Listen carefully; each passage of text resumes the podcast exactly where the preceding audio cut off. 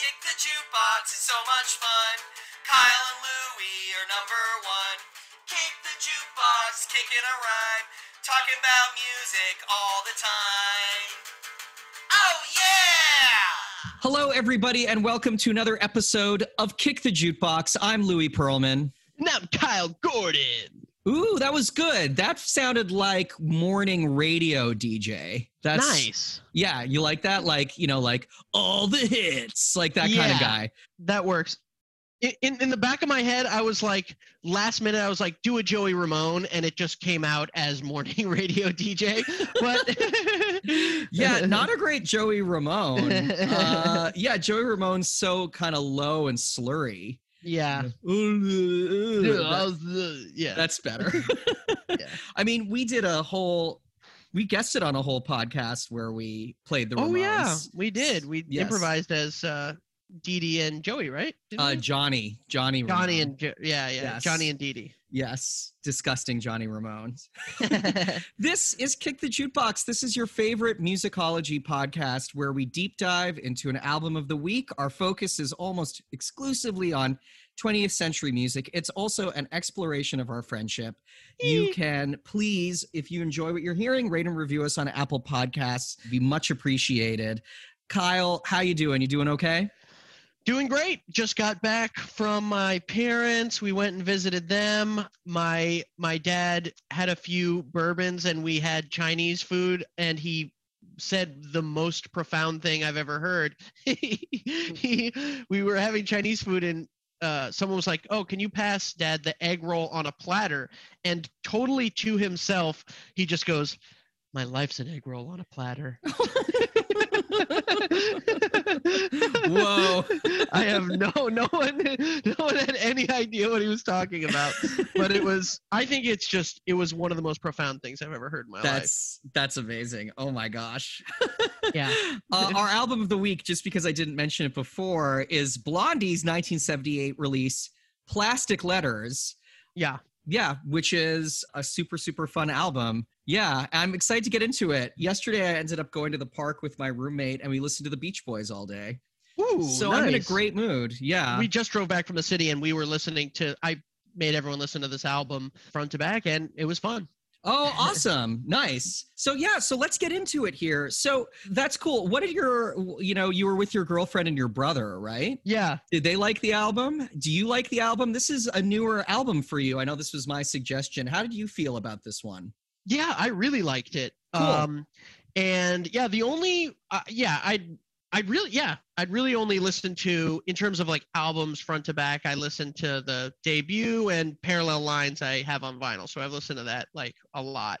And that's the album. I mean, that's you know Parallel Yeah. Lines. So yeah, I hadn't heard this album, and I actually hadn't heard any of the anything on it, even like the singles or anything. Oh, awesome. So I really liked it. Yeah. Um, I think definitely compared to Parallel Lines, I think it's much closer to the first album than it is the second album. But I'd li- like to hear what you think about that. But yeah, I, I really liked it, and everyone in the car seemed to be bopping along. You know, it's a lot of like fun, dancey, like you know, in the same way that you know a lot of great '70s quote unquote punk or new wave you know it's it's clearly drawn from a lot of like 60s bubblegum and 60s garage rock and just 60s girl group stuff just like you know a lot of their contemporaries they were all listening to and had fun with that same stuff so definitely hearing a lot of that on this album was really fun Cool. Yeah, no, absolutely. And and comparing it to Parallel Lines, I think is really the thing to do. And Hmm. when we wanted to start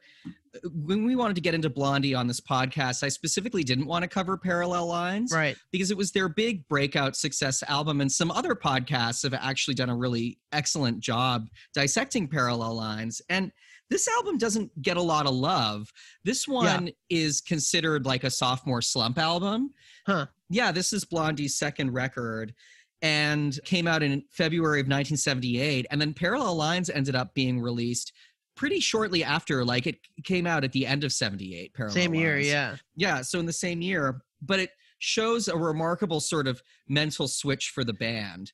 And partially that does have to do with the fact that this album wasn't hugely successful, hmm but it also has to do with the fact that Parallel Lines was released under a new record label. It was uh, it was released under EMI, and this one was released under Chrysalis. And uh, it's something interesting about Blondie's relationship with Chrysalis Records is that Chrysalis just didn't really seem to know what to do with them.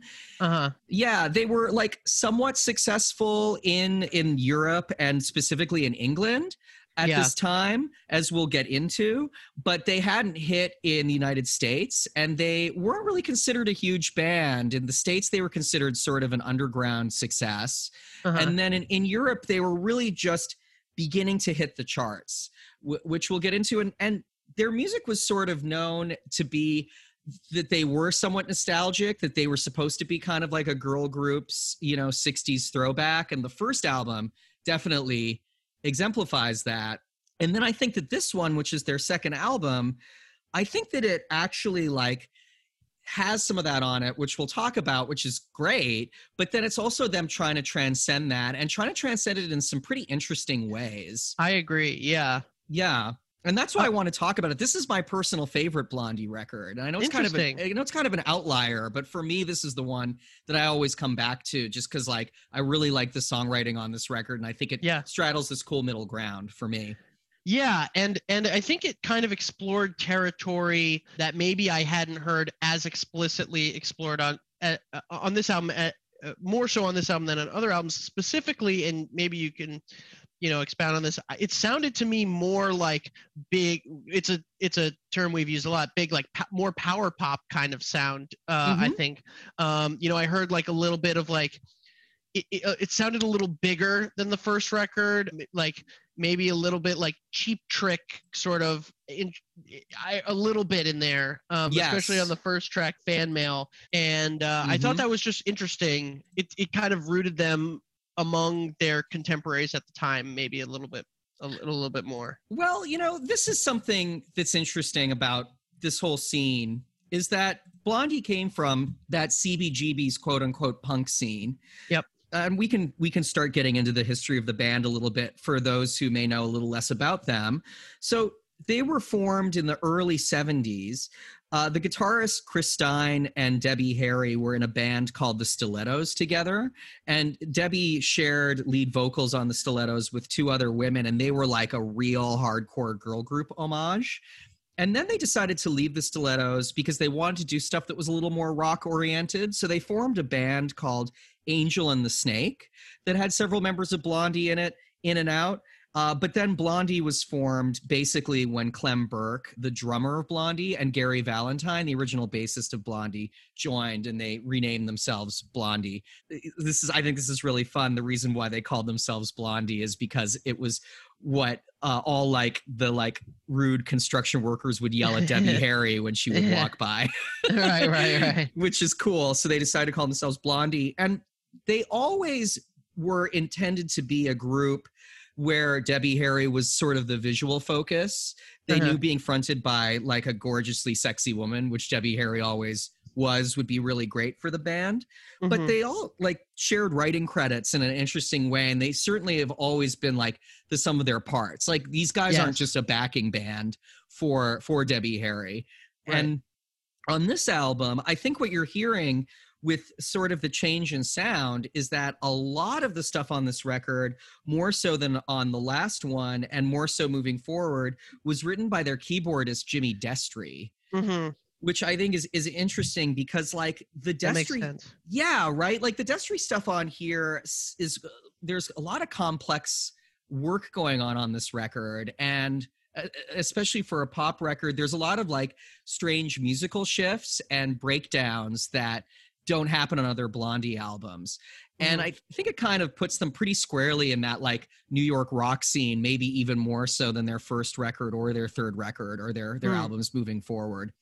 And also with this one, they had just before they got into the recording studio for this one, they had just finished touring with television Mm. out out in England, and they had kind of a difficult tour with television. Like they had a few shows where they uh, self-admittedly didn't do very well.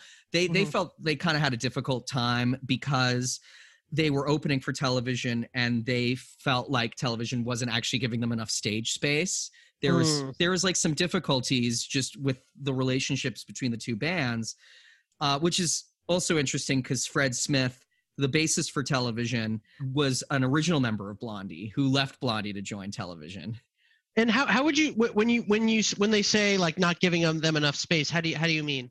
like literally so from what i just i just reopened uh up making tracks the rise of blondie which is a book Mhm. that debbie and chris wrote sort of near the tail end of blondie's initial success there you Mm. know uh, and they wrote that at the time uh tom verlaine the lead singer of television wanted tons of space on the stage in order to sort of be alone on stage and then like the other television guys were sort of you know to the sides you know make make it sort of very airy That makes Uh, sense. so they pushed like all of blondie's gear up to the front Oh wow! Yeah. liter- like literally the physical space. Yeah. yeah. literally the physical space which happens with bands you know Right. especially two bands that have to do quick setups it's just like a actual difficult physical thing that can happen Mhm. and the the press gave Blondie in England some pretty bad reviews when they started their tour and then by the end of their tour television were getting the bad press and Blondie were getting the good press Mm. and that's when they realized that the British press springs up and takes down rock acts just really for the sake of doing it right. yeah which is you know which made them like really pay them no mind Mm. but I do feel like there is a bit of a kind of lightness and sophistication to plastic letters Hmm. that is related to their time with television. I, I think that there's sort of in some of the solos that are in this album, Yeah. both the guitar solos and the keyboard solos, they feel kind of television esque. Mm, yeah, that make yeah, I can hear that. That makes sense. Yeah, and and then lyrically as well, there's a lot on this album that I think is like pretty highly poetic for Blondie, which we'll get into. And I don't feel that they ever wrote so obtusely ever again. Mm, Yeah, and that, and that was coming from all sides. Like, you know, all of Jimmy Destri's stuff, fan mail is really interesting. It's sort of written from the perspective of a obsessed fan, but it's really Uh-huh. beautiful and pretty heartfelt. And then um the one about the Bermuda Triangle. Oh yeah, Bermuda tri- Triangle Blues. Yeah, so there's Bu- Bermuda Triangle Blues, which was written 100% by Chris Stein, and is like Great song. it's very good, and it's about a, a flight that has been lost over the Bermu- Bermuda Triangle, and it's sort of very strange and somewhat like there's something kind of weirdly mournful about it. Mhm. A- and Chris Stein is like super into kind of like pulp sci-fi and weird you know the, they're all kind of into the occult blondie which we'll get into a little bit like yeah. kind of the pop the pop occult and it wasn't more clear than it was specifically on this record. Mm-hmm. So they came back from touring. They got into the studio to start recording this record. They were having big disagreements with their bassist gary valentine who did not like rehearsing uh, the song denis he didn't like it. He he wasn't into it. And they sort of had an amicable parting of ways Mm. where he ended up leaving which meant that they got frank infante who was basically a session bassist to fill in and then he joined the band on tour briefly uh, until he then switched over and became their uh, one of their guitarists after that and then joined the band permanently but he was on bass for this record like that was that was the impermanent aspect Interesting. yeah so like this album is sort of they're shifting i think you can hear them shifting on the record and it didn't really hit i think the way that they wanted it to but in retrospect i think that it's like quite an interesting album and and reveals stuff about this band that the other albums do not of their career so Mm. yeah, that's that's the main reason why I wanted to choose it. And I think that we should listen to the first track from it that we're going to cover. Let's listen to Denis, Yeah. which is your choice, which is gr- a great song. So here's Hell a little yeah. bit of Denis.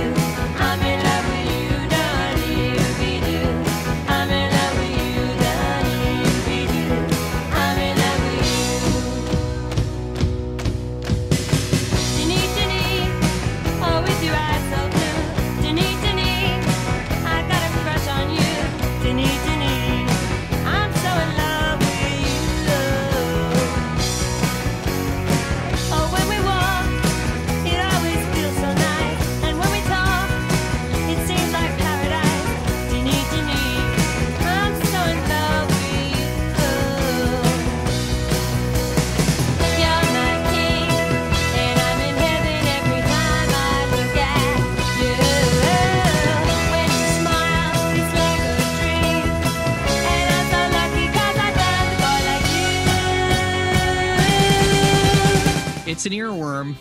Yes. yes, it is. That's why. That's. I mean, among other things, you know, just listening through this, uh, you know, I took my first listen through the album earlier this week, and yeah, that song was stuck in my head all week, and it's great. And I know they kind of, you know, it seems like they sort of embraced and were bit a bit confused by their early press, which kind of called them like a retro band. Yeah. um clearly like like a lot like like as i said like a lot of the 70s punk people a lot of it was just they had a real respect for and love for the like pre-beatles rock and pre-beatles doo-wop and pop girl group obviously. And this this is a perfect encapsulation of it and it sounds great and it's really fun. And you know to, to mention this is a cover of a sort of like a doo-wop song from 1963 by randy and the rainbows no relation to randy rainbow the youtuber um, yes. but uh the, uh, Actually, they're uh I don't know if you know this, but they're Randy Rainbow's dads, all of them. yeah, yeah, yeah. man. uh, yeah, exactly. Yeah, he was he was he was the spawn of four um, early '60s doo-wop uh, guys. Surprise. Yeah, actually, that kind of would make sense. Sure. But um, uh, but the, Randy and the Rainbows are ten times better than Randy Rainbow. yeah. Um, uh, but uh, as is Blondie, it's twenty times better. yeah. Um, but yeah, this is like a really fun earworm, silly kind of. But I mean, it really does also kind of build nicely in terms of the instrumentation, and you can hear the, um, as you're mentioning, the keyboards kind of build and be layered on and become, you know, get pushed to the front as the song goes on, and uh, you can hear it throughout the album in like a really cool way. And that's kind of where I heard the, just in terms of the synth sounds and the synth layering kind of some of that like late 70s power pop sound that's kind of think where my ear was going there Definitely. Yeah, it is. It's a it's a very good cover of uh an old song and it has very sharp production on it. Yep. Also has uh a improvised French verse. yeah i didn't know it was improvised obviously because i don't speak any french but yes, yeah, improvised French verse by Debbie Harry, which like I think really puts it into that realm of like New York rock. There's something Yeah. about that that seems very of the era CBGB's let's improvise a verse in French. Uh, Right. And also It- like speaks to the fact that I do think that this album is like drawn there's more poetic influences on this album than on other Blondie albums as well. For her to do that in the middle of like a 60s pop song cover is an interesting choice, you know? yeah definitely and i think it's tr- definitely t- when you think about the like definitely the new york scene at the time you had and not to use an or to use an overused uh sort of um framework but like this mixing of like high and low cultures right Yes. So, you know, kind of taking a song that was considered or a mo- or a style, right? Like 60s bubblegummy kid doo-wop pop music that was kind of considered trashy and sort of superfluous. Um, and then like throwing in, you know, French lyrics and and pronouncing the name Dennis Dani. Yeah, you know? Denny. Yeah. Denny, which is great. Yeah, because you Um, know the original song is about Denise.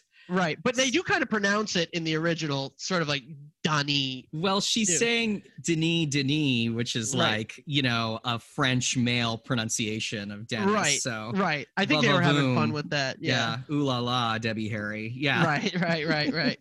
but I think they were kind of aware of that. Like they like in that New York attitude, they're like, we're gonna speak in French because French is so fancy, Mhm. you know. But they they kind of like seemed like kind of winking, you know. yeah, yeah, absolutely. I don't think they're actually trying to be hoity-toity, you know. And then that's the thing too is like you have this culture that's built around recycling um, old, you know, kind of disposable pop, Mhm. but then it was considered you know it's this downtown arty scene too so uh, the melding and mixing of all of that you kind of hear it on this album and in this song yeah, and with with not a pretense of it being particularly serious, definitely which is not. why I think I think a lot of it works. You know, for sure right why a lot of this album works is that it's not like quite camp. I wouldn't put it into the place Sure. of camp, but I also it isn't it isn't an overly pretentious record you know and there was Definitely not. other you know if we want to go back to the television influence like television took itself really dead seriously a lot Yeah. of the time and i think it works really well for television Right. um but for these guys they sort of understood i think where they fell in the in the aesthetic hierarchy you know and i think that that it works really well here uh, and it's quite sophisticated uh, and speaking of sophisticated we should talk a little bit about the production of this album Definitely. so yeah so this was produced by richard Gottehrer. And guess what i kyle i looked up his name for this episode to make sure i was pronouncing it right aren't you proud of me Exceptionally proud. because we've talked about him numerous times on this podcast and i've always like had a like mild um like uh panic attack that i'm pronouncing his name wrong but i finally found a youtube video where he is pronouncing it himself oh, good good work. Good detective work. thank you so much yeah richard Gottehrer. so he is an interesting figure in pop music history listeners of regular longtime listeners of this podcast would know him best as being the producer of the go-go's beauty and the beat Mm-hmm. mm-hmm. But he got his start as a songwriter and he uh, wrote My Boyfriend's Back, Mm-hmm. Killer. He also wrote I Want Candy, Yeah. Among a host of other classic 60s pop songs. Mhm. Uh, and he also is the co founder with Seymour Stein of Sire Records. Yeah, I didn't realize that. Yeah, I, I learned that recently because I'm reading through Seymour Stein's autobiography right now. And you need to remind me because at the end of this podcast, stay tuned because I have the hottest goss from Seymour Stein's autobiography. Ooh, interesting. I want to share with you at the end of this podcast that you'll love. All right. So I'll have to. yeah. so yeah, stay tuned. But he is at the time that he produced this album, he was basically had moved into being a, a full-time producer. He produced Blondie's first record. And this one is interesting because according to them, they liked working with him. They thought he was a really good producer, but he was somewhat absent for this album's recording. Hmm. And what they said is that there were two weeks of recording time that they were in the studio where he was on vacation. But they're still really happy with the production on this album. So they're not, according to the book, they're not mad at him about that. They're actually kind of surprised at, or uh, what an excellent producer he is. Yeah, is that he really pulled the the album together and in kind of a uh, really profound way, and that he was able to do it even not being in the studio the entire time. Yeah. Also, there's foot stomps on this track, and he's one of the foot stomps, so that's kind of fun. he put it yeah wow you can really um that's that's gonna be his uh like when they when they teach the aliens about richard Gottehrer and shoot it, like his like uh time capsule into space those stomps will be there like the actual sounds of richard Gottehrer's feet I really hope so. Yeah, because he's going to be so beloved by alien culture in the future. I'm sure. that they're gonna be the first he's gonna be the first one they ask about yes. What's going on with Richard Gottehrer? Gottehrer. it, it it's interesting because definitely on this song you can hear the really nice tight but kind of like open and airy 60s influences to the production but he does a Sure. really great job bringing the synth to the forefront definitely i think that makes it sound very modern for the time super new wavy Yeah, definitely, definitely, definitely. And it's um not to compare it to Parallel Lines, which was their next album, the big hit, and it was produced by Mike Chapman. Yeah. Um it's from just so from 10cc just for people that don't know yeah yeah, yeah. But you know, it was just so funny that he famously said that when when they got in the studio, you know, they were the worst band he'd ever heard, and you, you know, they had he had to be like an he called himself like a Hitler to get them to actually play their instruments well and all of that. And then you listen to this, which is you know clearly he was like, I need to improve from where they were here. You know, you get kind of like this loose airy feeling in the production, but also in like the way they're playing, which I think just it makes it so fun. Also, do you think that it really sounds particularly loose? They sound pretty tight to me on this record. What do you think about that? Yeah, maybe just in comparison to Parallel Lines. Yes, which Um, is just like a masterpiece of precision playing for sure. Right, right. So I guess, yeah, right. I guess that's where my head was at just because I was thinking of like comparing those two. But yeah, no, I would say, especially like, you know, i compared to like other, you know, new wave or punk groups, yeah, definitely I would not call it. Yeah, I think you're right. It's, it's, it could be looser. I, I would also argue too that Blondie's secret weapon is Clem Burke, their drummer, yeah. who's one of the best drummers in the biz and is a really tight, aggressive, and like very uh, fun, playful drummer as well. And I would argue that he doesn't quite get many chances to shine on this record. And Hmm. that's quite different from Parallel Lines, where I feel Sure. like it's very much Clem Burke's album. Yeah, and there's a there's a lot of variety in terms of like what the percussion is doing on that album. Yeah, that is absolutely true. Yeah, and on this one, he's definitely back. I'd say he's backing up the keyboards and guitars on this Sure. one specifically. Mm. So I think that next, actually, we should listen to uh, my ch- my pick. Didn't have the nerve to say no. Yeah. Yeah, and uh, this one's fun and super different from Denis. So let's give it a listen.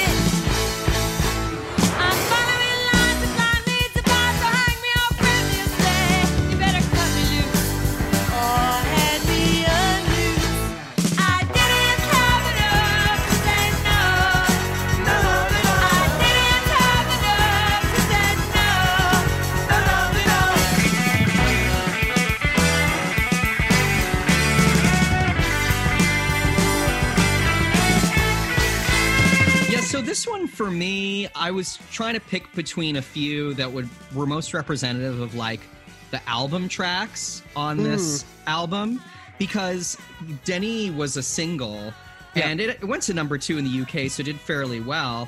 And this was a B side to, I think, to Always Touched by Your Presence, Dear, which we're going to talk about next.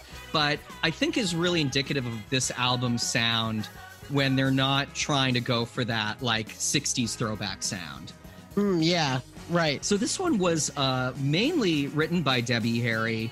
It was a Debbie Harry uh, Destri collab song, the two of them together. And musically, I think that Jimmy Destri really goes pretty nuts with it, which I think is is great. But then in terms of the way that the lyrics intersect with the music here, something I think is interesting about it is like this song. It's not that long, uh, but it goes into like a few different movements. It has a whole kind of end section to it that's different than the rest of the song, hmm and really requires a few listens for you to get a hold of what's what's happening in the song. So the structure of it is is quite unique for a Blondie pop song, and once again, it's uh, their New York rock roots very much on display here with Mhm. this one. Yeah, and then you know the lyrics are about you know a very toxic man that you know the singer Debbie can't quite stay away from Mhm. but it's all sort of very like obtuse and representational and poetic the entire song Yeah. and it's just like it's good writing and and it's a really good way to get into that debbie harry herself was really quite an interesting songwriter and and definitely it's not like this was a band where like oh well the dudes wrote all the songs for the for the lady lead singer you know what i mean Yeah, no, no, no. And it's yeah, it's clearly so much specifically from her and from a female perspective, I think. It's like uniquely female perspective. Yeah, definitely. Yeah, and I think that made it a really interesting song for the record. uh, I read an interesting little mini review of this album from a guy who was a teenager in the UK when this came out. And he said that for him, this album was a road to sort of a pathway to like a sort of a like wonderfully seedy and exciting sexuality that like teenage Hmm. boys hadn't been exposed to at the time and were being exposed to through Debbie Harry and through the musical content of the album. Yeah, I think that's a really interesting point, and maybe you could answer this a little bit more. I mean, how would you describe Debbie Harry's sexuality as it kind of well, just in general, and then like uh, and how Great. it I like, describe it as great, Kyle. It's awesome. Four stars. Four stars out of Cool. four. Yeah. yeah, she's hot. yeah. Yeah. yeah. yeah, but like, I mean, her presence and her sexuality was so much. It, it was a part of the band, at least ostensibly, and I think she was definitely not. She was not afraid of her sexuality in like an empowering way. I think genuinely, yeah. um, she kind of owned it. But I think a lot of it too is just marketing, also. Like you know, like and they knew that and i Mhm. think they they played with how much do we kind of play into it and how much do we um yeah i don't know what, what are your thoughts about that Well, I think that it's really telling that they all were, and very follow me here, that they were really into Devo at the time. Mhm. And there's some really great photos of Debbie with Devo backstage dressed in one of their outfits. You know, Yeah. they like she just couldn't wait to put on one of those jump, yellow jumpsuits when she was hanging out with them. And uh, the reason why I bring it up is because I think that if you look at Blondie and a lot of these CBGB's bands that hit really well, there is a very strong visual element to them that were sort of the pri- they were the primordial version of what became like an MTV band. Right. Right? And i think that blondie if you look at the way that they're marketed on television and the fact that the men for the most part in the band all try to have a uniform look and then allow debbie harry to stand out uh-huh. that this was all quite calculated and i think that it was primarily calculated by the band members specifically debbie harry and chris stein who i think are just like really smart marketers. Yeah. And the only reason why I don't attribute their record labels more to that is only because the Chrysalis just had sort of such a fraught relationship with Blondie, and they had Mm. been through a whole other record label before that as well, before they signed with EMI and ended up being able to sort of have a more proper relationship with their record label Mm. you know, I think that it came a lot from them. And in terms of describing Debbie Harry's sexuality, to get back to that, I would say that she was really, you know, a classic Hollywood beauty. She eh, has claimed on numerous occasions that she very often fantasized growing up that she was Marilyn Monroe's lost child Uh, yeah and, and i think that she always wanted to embody that sort of star power right but she was notably like a little older than the rest of the band. Yeah. They were all in when they formed she was in her late 20s they were in their early 20s and by the time parallel lines came out uh, and this album by the time plastic letters and parallel lines came out she was in her 30s notably a little older and i think had a really had developed a really strong sense of self huh. Yeah just by the time this this record came out and i think it's why they were ready to take on this mantle of her of being a band that had like a major major you know female pop sex symbol in it. Yeah. Yeah and then in terms of how it's represented on this album this is sort of the last blondie record i would say that has ties to that like lovely sort of tawdy and scuzzy New York 70s scene. Definitely. Yeah, and that things got we get really a different New York on the next album, but it, yeah, but we get a, we get a big like fast car New York, you know, yeah, right, yeah, uh, an almost an almost yuppie-ish New York on Yeah. on parallel lines, and then in into my other favorite Blondie record, which is "Eat to the Beat."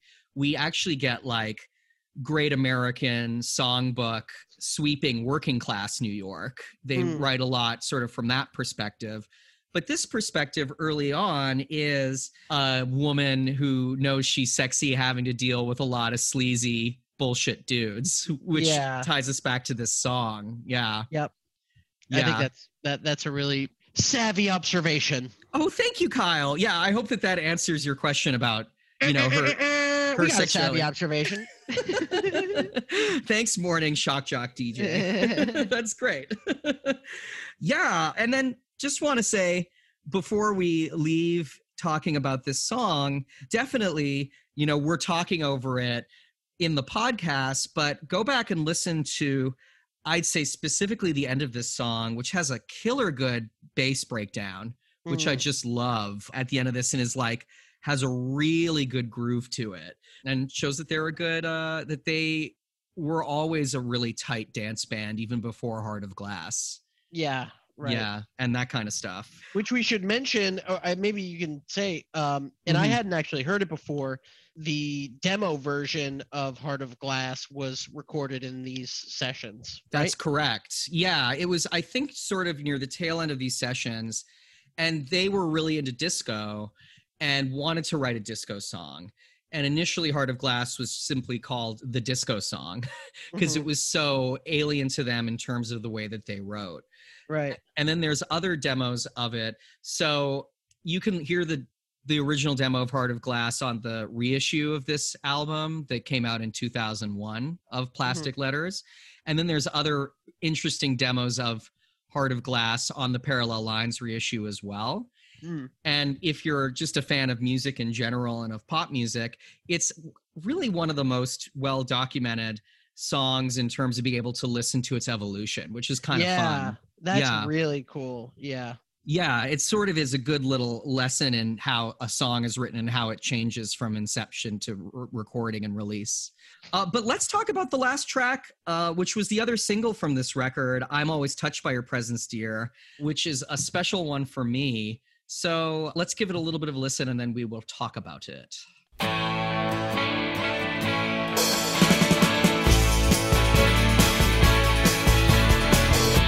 it destiny?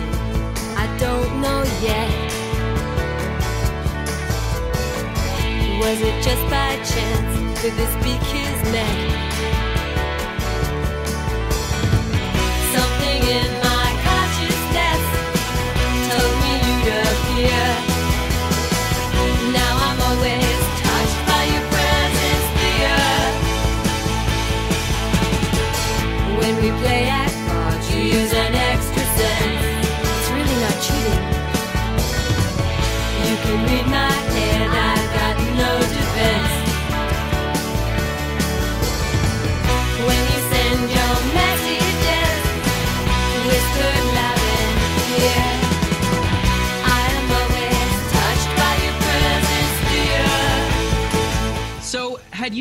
this one before this listening this week?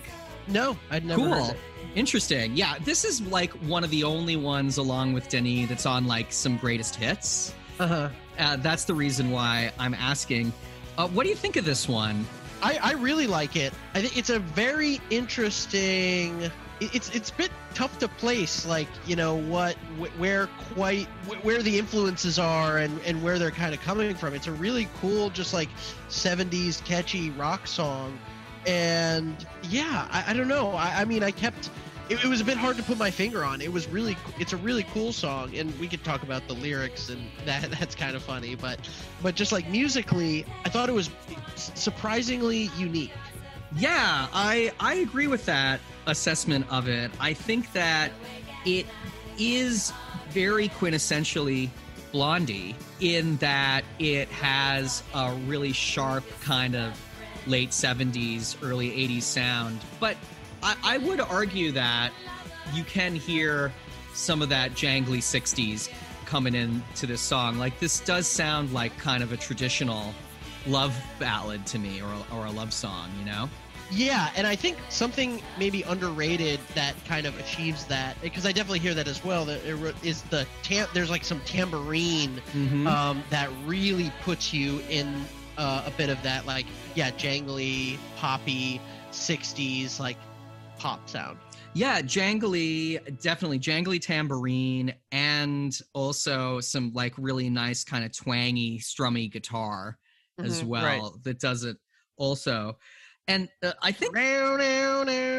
Like yeah. yeah, yeah, totally. And uh, I think that Clem Burke said that he felt like this song was a precursor to a power ballad. Interesting. But I don't totally agree with that. I'm not really hearing the power ballad roots in this one. Not quite. Yeah, yeah. To be honest. yeah uh I, I to me i hear it's definitely more of a love song now this one was written by their at the time former bassist gary valentine and they kept it on the record because they really liked the song genuinely but by the time they recorded it he had left so he does not play on it I was about to ask. Yeah. So he interesting. Yeah. He's not. He doesn't actually play on the on the track. No, he doesn't play on the track, and he wrote their first hit. He wrote X Offender for Uh-huh. them. And I think that you can hear some similarities there. And I, I do feel that Gary Valentine was writing in sort of a like throwback recontextualization of like a lot of 60s sounds with what he was doing Mm. Yeah. yeah so i think that that's kind of uh, an interesting aspect to the song and then there's i mean let's get into it here the the main thing about the song that's so fascinating is that it's definitely a genuine very somewhat traditional love song but is about two people that have a psychic connection Yeah. And everything I've read about it, and I think in the lyrics too, it's like sin it's so seems so sincere, but in in a way that's like I don't know, like almost funny. Like it's re- like when we we play at cards, you use an extra sense, and then she says she speaks like it's really not cheating. i know it's, so charming. It's so like cute. I agree, and and I feel that if it was taking itself more seriously, it would be a real bummer of a song. You know, yeah. like that's the thing. I think that's what makes it work so well. But sin- so I, when I say sincere, I think he really believes that he has this power. I I got the sense that he really he was like me and my girlfriend. When I go on tour, I can communicate with her, and you know, because I woke up and we called each other and we had the same dream and you know all that stuff. Well, he's he's an interesting guy, Gary Valentine, and this gives me my excuse to talk about him because I I love this guy. He's one of Uh-huh. my favorite little rock and roll people around. so he went to school he went to high school with clem burke and that's how he ended up in blondie and all of them were sort of hanging out around like the whole new york dolls scene in the early 70s and they all were really into glam like you know clem burke and chris stein and gary valentine and gary valentine considered himself uh like a hardcore glam rocker before they sort of segued into the the suit and tie new wave look for Blondie.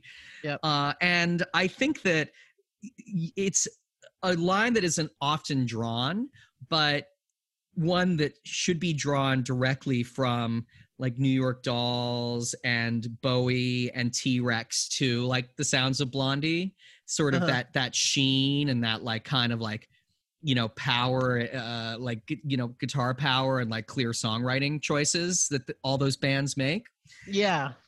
and he now is a primarily is a writer who writes about the occult Well, that makes sense. i'm sure you're shocked to hear this and and they were all interested in mysticism and the occult at the time but he has a real gift of taking some very esoteric occult and sort of un- uns- strange mysteries ideas and putting them into an easy to understand pop song which i really love about him. But in a very um, sort of distinct and sort of eccentric way. it's very eccentric absolutely. You know there's some really good lines and words in this song. I love that line levitating lovers in the secret stratosphere i'm always touched by your presence dear you know like i don't feel that line could have literally come from anybody else in the world other than yeah. Gary Valentine, and also like, you know, I stay awake at night and catch your REMs. That's an Yeah, right. line. Exactly. It's it's so written by a pop like it's written like a pop song. You know, catch your REMs feels like a real like kind of teen bubblegummy pop line, but it's about like basically listening in on your girlfriend's dreams while she's asleep yeah, yeah, yeah. you know, which is so strange. So he wrote this because he, as you said, genuinely believed that he had a psychic connection to his girlfriend at the time, who is uh, Lisa Jane Persky. That's who he was dating at the time. Who was a photojournalist who was involved in the whole CBGB scene, and then also is an actor who is still a working actor, actually, which is pretty cool. Yeah. And he claims that they had a sense of what each other were doing just for the entire time that they were apart from each other. And Yeah. he also claims that sometimes it was really nice and sometimes it was actually like inconvenient and they didn't like it. He's like, oh, guys, I'm gonna have to catch up with you later. I have to, like, my girlfriend's watching a movie and she wants me to, to stick around. yeah, I I feel like, you know, yeah, like she would be deep in thought and he'd be like, I'm so distracted by my girlfriend's Thoughts. you know so yeah it's it's um it's funny and and apparently they were you know calling each other up and sharing the same dreams yeah. which is great and you know super super fun and yeah he was really very strange and he's sort of a guy whose personality couldn't be contained by blondie Right. and if you watch early Blondie videos, something that he was known for is that when they're all playing, he's leaping the fuck around the stage. so he's just a weirdo. I yeah, love he's it. he's pogoing around. He's like a mm-hmm. cute. He's a he's a cute young total weirdo. So my type, you know. Same old, same old for me, which is one of the reasons why I think I gravitate towards him. And sure. he really was kicked out of the band that eh, that's it's complicated and it's it's fun it's very funny as well so it's it's interesting they didn't like him leaping around they kept reiterating him that debbie harry was supposed to be the focus this makes sense he he was not as marketable as debbie harry. He was like a tall lanky like curly haired bassist man leaping leaping around in a suit Yep. and a tie. And then he wasn't into the direction they were going musically as well.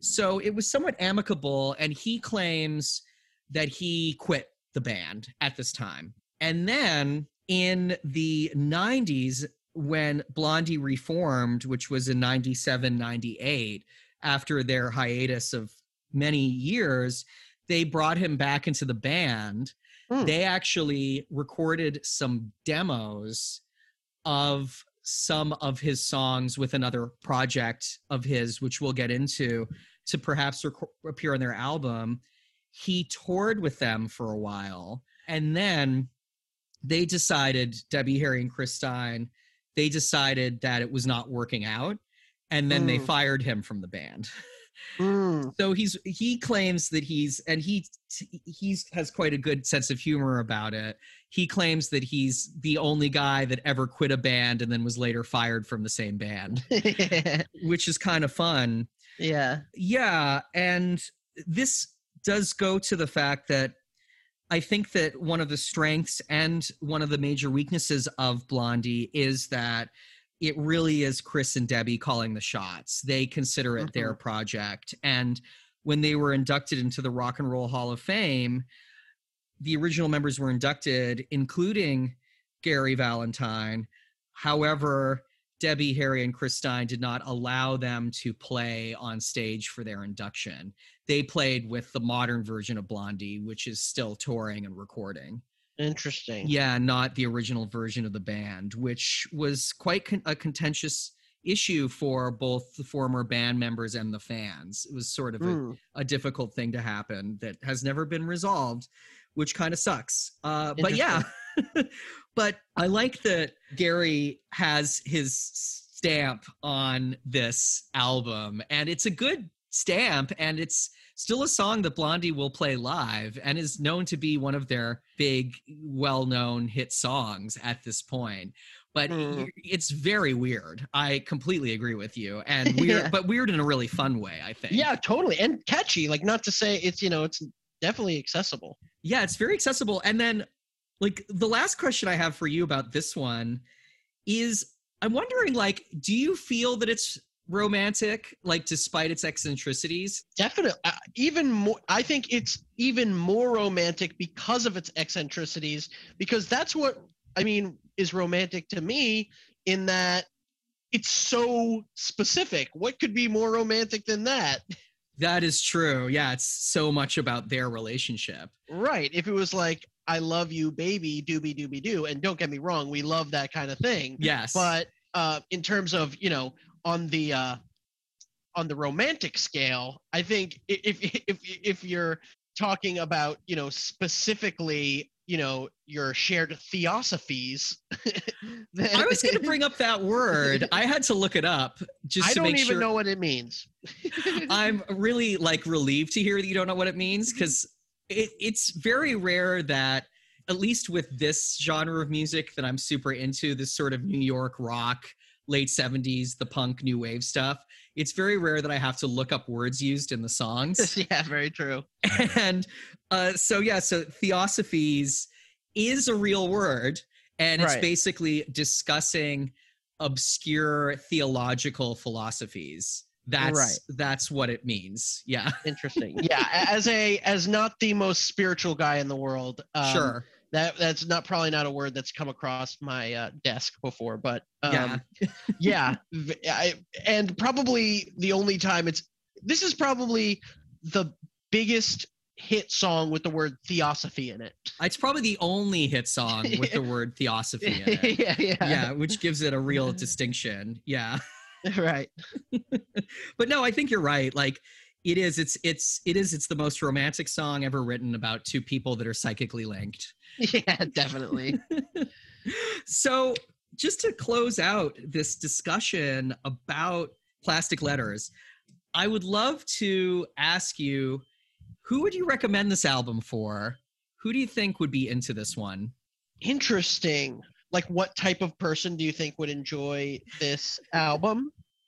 i mean like let's say people who have a specific type of music taste if someone was like oh i like this this and this you would be like oh yeah listen to plastic letters. That's an interesting blondie record you know? Yeah, I mean, I, not to beat a dead horse, but I think this could be a nice transition record for people who maybe like more like power pop yeah uh, i agree. to kind of send them into a more of a new wave or like you know New York punk, you know CBGB's direction. Yes. Um, I think this is a good bridge album for that because it's not a I wouldn't call it a power pop album. No, Um, it, it it has, has power elements. pop elements. Yeah. yeah, but I think that would be kind of. I think this would be a cool bridge bridge album for people who like that stuff. Yeah, I think you're right. Uh, I think that like definitely Cheap Trick fans, Big Star fans as well, I Yep. think would get into this record. And then I feel people who are like slightly more esoteric rock as well Yeah, would like this record. You know, like I do feel like this would hit television fans in a really in a really good place as well, maybe more so than other Blondie records. Yeah. definitely, definitely. Oh, awesome. Well, we're going to end this podcast today by recommending some stuff if you enjoyed listening to Plastic Letters. You know, what what could we recommend next? What could you follow up with? What do you think, Kyle? So along those lines, the last question was a good segue. So if you're a fan of Blondie or you liked this album and you know a little bit of Blondie, you must know probably know the song The Tide is High. The Blondie did the first kind of big cover of it and then I think it appeared in a Hilary Duff movie, you know, 15 Did it? years ago. Yeah, not the Blondie version. I think it was like a cover of their version. Yeah. But, you know, I love Jamaican music. We've talked about Jamaican music on this podcast and specifically like early 60s sort of what we call rocksteady or early ska. So their Blondie's version of The Tide is High is actually a cover of the song by the Paragons and their comes from their album On the Beach, which is probably my favorite like early 60s rock steady, early Jamaican kind of pop music album. So I have to recommend the Paragons version of The Tide is High, which is the original version, and their album On the Beach. Awesome. That's lovely. Yeah, and a great album sort of for this end of summer we're experiencing right now. Definitely. Yeah. th- It'll be a good you, you can cry um you can listen to that album and cry about how summer is ending. I know I will. Yes, how, you know, we're we're so far into this weird pandemic and we almost had a summer and now it's over. Yeah, I will uh, it ha- the pandemic is one thing, but a pan- pandemic with no summer, I don't know if I can handle it. Yeah, seriously. well, I'd like to recommend, and this is a little hard to find, but it's all available on YouTube.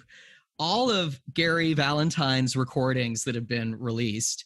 He had a solo project after he left Blondie that's called The Know, which are a wonderful herky jerky new wave power pop band Hmm. and he has a really good cover of I'm always touched by your presence, dear. oh, cool. And then yeah, which is excellent. And then he also did a song that Blondie demoed, and you can hear the Blondie demo of it, but was never released. That I think he does a, wonderful job with that he wrote that's called Scenery, which Hmm. I also would recommend. And then some other like big anthemic songwriting songs, including one called Tomorrow Belongs to You Hmm. and another one that's called I Like Girls. And I think these are really great, sort of fun, new wavy power pop songs. And he's never gotten the recognition he deserves for just being an awesome, an awesome uh, songwriter of the era. Super, super fun stuff. Uh, and then, just for fun, for you and all of our listeners, are you ready to hear the hot Seymour Stein gossip? Oh yes, I almost forgot. I, I failed you. No, no, no. You're quite all right. That's why I took a note of it so we wouldn't leave our listeners hanging. So I just finished a part of the book and I was so shocked by this that I was thinking of texting you and I was like, I'm going to save it for the podcast. Oh, amazing. So Seymour Stein, and I didn't know this until reading the book, founder of Sire Records, during his most of his rock and roll career was this poor married dude who was in the closet and then sleeping with guys on the side, Hmm. which I didn't know. Yeah. I didn't know that. Yeah. And at the time, you know, his wife Linda Stein was managing the Ramones. Mm, yeah. And there is a story in the book where Linda goes off to the airport to go on a flight somewhere. And literally 10 minutes after she left, because he knew he'd be alone, Dee Dee Ramone showed up knew at. Seymour Stein's door. Of course, you knew this. Proceeded to go inside, pour himself a drink, and then take off all his clothes and attempt to seduce Seymour Stein. wow. yes. I as soon as you, uh, yeah, yeah. I That know. I- is my incredible. my jaw was open on the floor reading this. I was like, "What? like, I can't believe this." And Seymour Stein turned him down. Poor Seymour. No, poor Dee Dee turned Dee Dee down. But oh, but I guess he was sleeping with guys at the time, so it wasn't like him like withholding urges. It was no, like, it wasn't him withholding urges. It was apparently that Seymour liked his men more manly, Oh, and Dee Dee was oh. being too passive. For him. Wow. and it was and it didn't it wasn't a term on a turn on for Seymour. So Seymour made an excuse and that he had a phone call and was like, "Oh my god, Dee Dee, there's something wrong and Linda's coming back right away. You have to leave." Oh my god. And Dee Dee put on his clothes and left and that was the end of that between the two of them. What Isn't that uh, great? Isn't that a great story? yes, incredible. So poor Dee Dee, he just wanted some love from Seymour, but it just didn't happen for him. Also, it's so funny. I'm looking back at pictures of old Seymour Stein, and he's such a funny, like he like, as two Jews here, we can recognize. Um, yes, he a is big a Jew pro, and uh, yes, he is yeah, definitely a New York music industry Jew, yeah, the likes of which both of us very much aspire to be. uh, big time.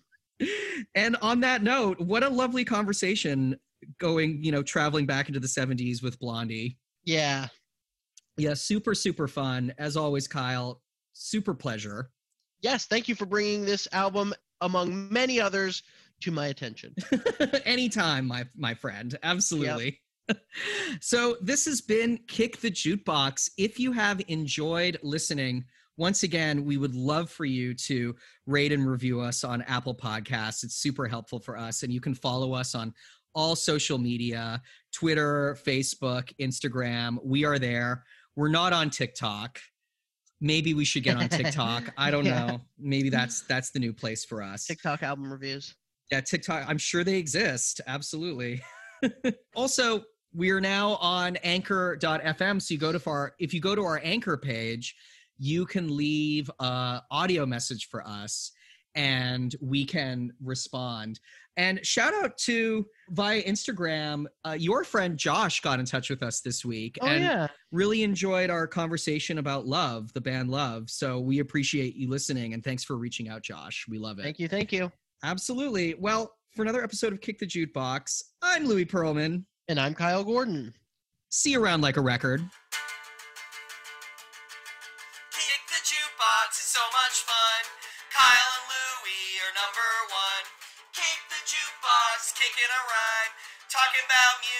All the time.